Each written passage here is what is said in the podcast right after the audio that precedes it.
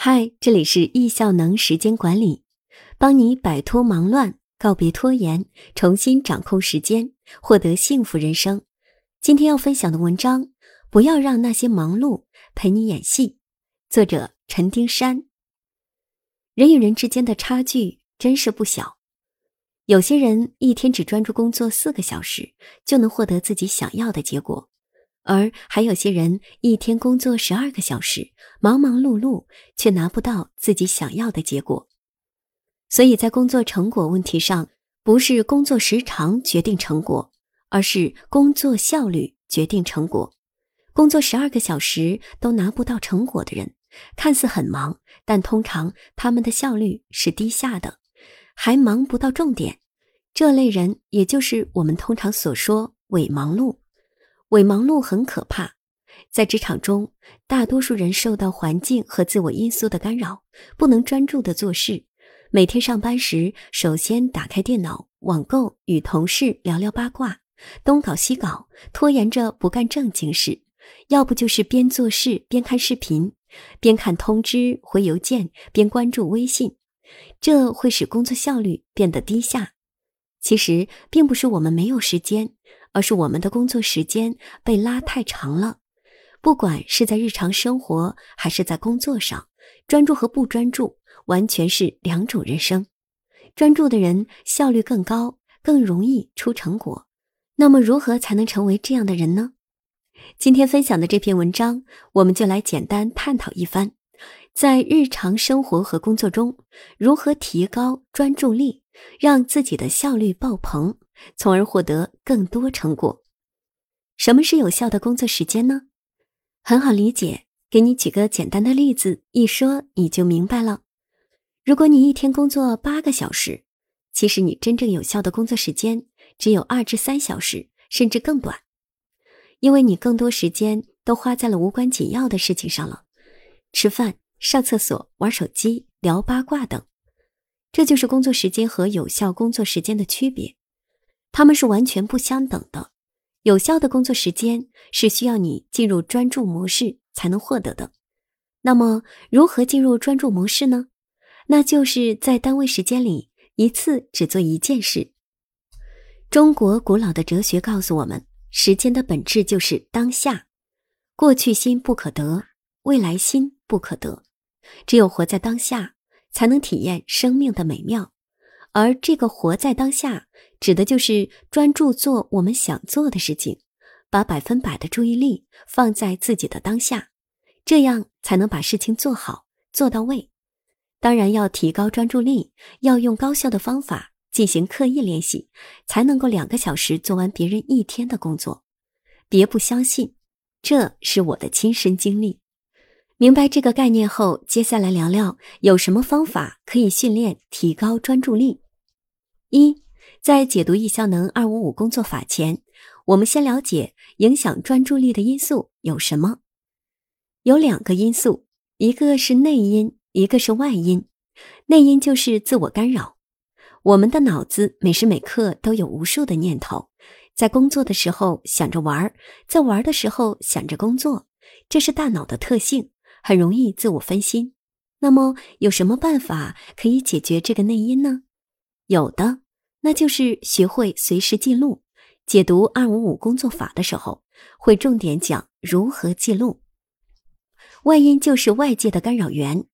我们每天都在被动的接收大量的信息，有各种手机 APP 的通知，有上级领导随时安排的任务，有同事毫无预兆的打断，就是这些外界干扰源，把你的时间碎片化，让你无法专注。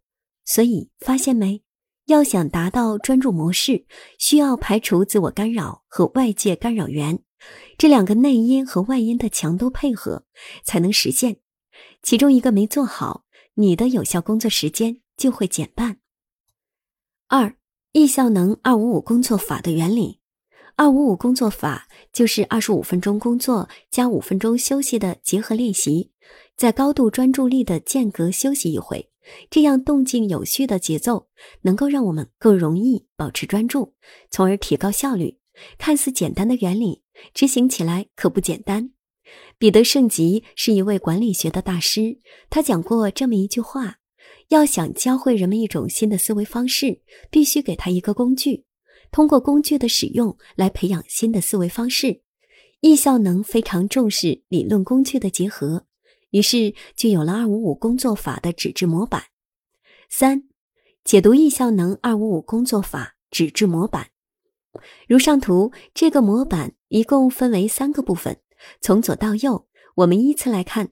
首先，我们看左边上面最大、最复杂的这个表，竖着看 A 区高能要事，它里面分为两个部分，从左到右依次是八个二十五分钟工作加五分钟休息的闭环二五五工作圈，任务及你的 A 类事务。也就是你准备马上要做的事情。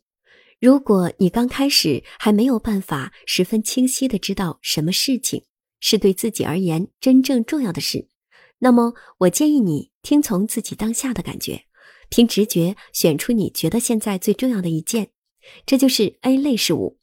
这件事你可以用主语加动词加关键人物加事情这样的方式来记录。例如，主语是我。动词是写作 PPT，关键人物这里没有。我在办公室制作铁粉小灶客 PPT。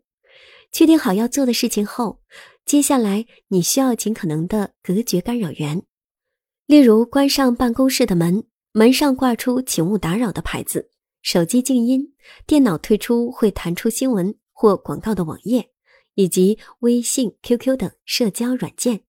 同时，为了排除干扰，先行可以记录一些你关注的事物在 C 区，然后你可以开始打开计时器，设定二十五分钟，并开始执行 A 事件。闹钟一响，休息五分钟，最好不要看微信或者手机，否则很容易超过五分钟。休息结束后，你进入第二个周期，执行 A 事件或者下一个 A 事件。A 事件往往是脑力劳动，一般的体力劳动。或者其他非脑力劳动，就不要变成 A 类事件。同时，你要选择好你的环境，在最合适时间来处理这样的工作。在专注的工作二十五分钟后，要休息五分钟，补充精力。在这时，很多人不知道这短短的五分钟能做什么，因此我们在表上给大家举例了几种休息方法，大家可以参考使用，用了后打勾就行。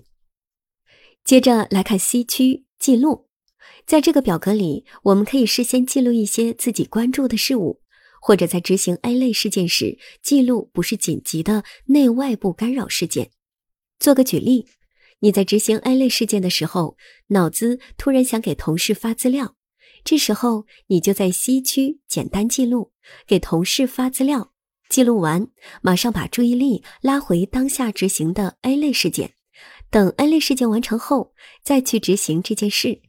这样做的目的就很好的解决内部干扰，让你活在当下，即保证 A 类事情能专注的完成，又能不忘记心中的牵挂的事。三，最后我们的视线看到表格的最右边 B 区计划外的事，这个区域就是让你用来记录突发状况的。先记录下来这类 B 事件。然后推迟或者委托他。做个举例，你在执行 A 类事件的时候，突然接到老板的电话，让你帮忙去取个快递。这个时候，你可以先记录在 B 区，等当下 A 类事件做完，再去做 B 区的事。也可以委托他人去做。针对计划外的事，除了死人或救火外，原则上二十五分钟过后再处理也是可以的。当然，你不能忘记了去处理。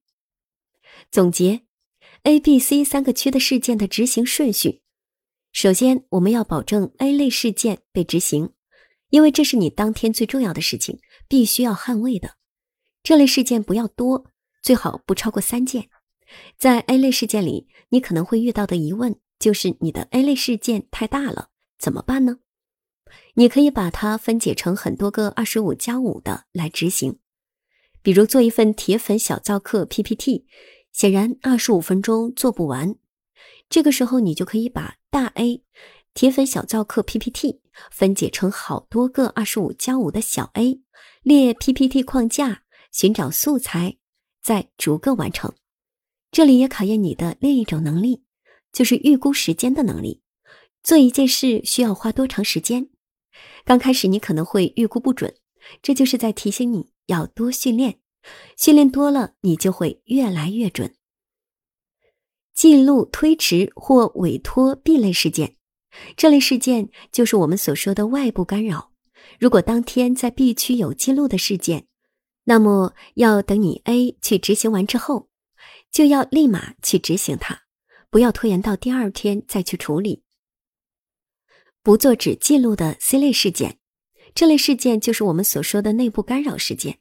C 类事件就是那些不太紧急或者不需要花太多时间的事件，等你做完 A 类、B 类事件，有时间再去做就可以。如果当天没时间，也可以不做。时间一定要二十五加五吗？答：使用时间默认为二十五分钟，是因为成年人的专注力大概只有二十五至三十五分钟，过了二十五分钟的人的注意力就容易涣散。所以才会默认设置二十五分钟专注加五分钟休息。在使用过程中，你当然可以根据自己的情况设定时间，可以是三十加五、四十加五。什么事件适合用二五五工作法？答：脑力创造性工作，比如做 PPT、写方案、开会、学习、批量电话、写文章。像看电影、玩游戏这种放松的事情就不需要了。这样的时间设置会不会打扰一个人的专注力？答：一般情况下不会。会提出这个问题的朋友，大概因为你进入状态的时间比较长，例如前面五分钟习惯性搞别的。小编寄语：俗话说“师傅领进门，修行在个人”。这篇文章给大家唠叨了很多，希望大家都真的能认真的去践行上面讲的一些方法。只要你开始做了。就进步了，相信大量重复的练习就能创造完美的结果。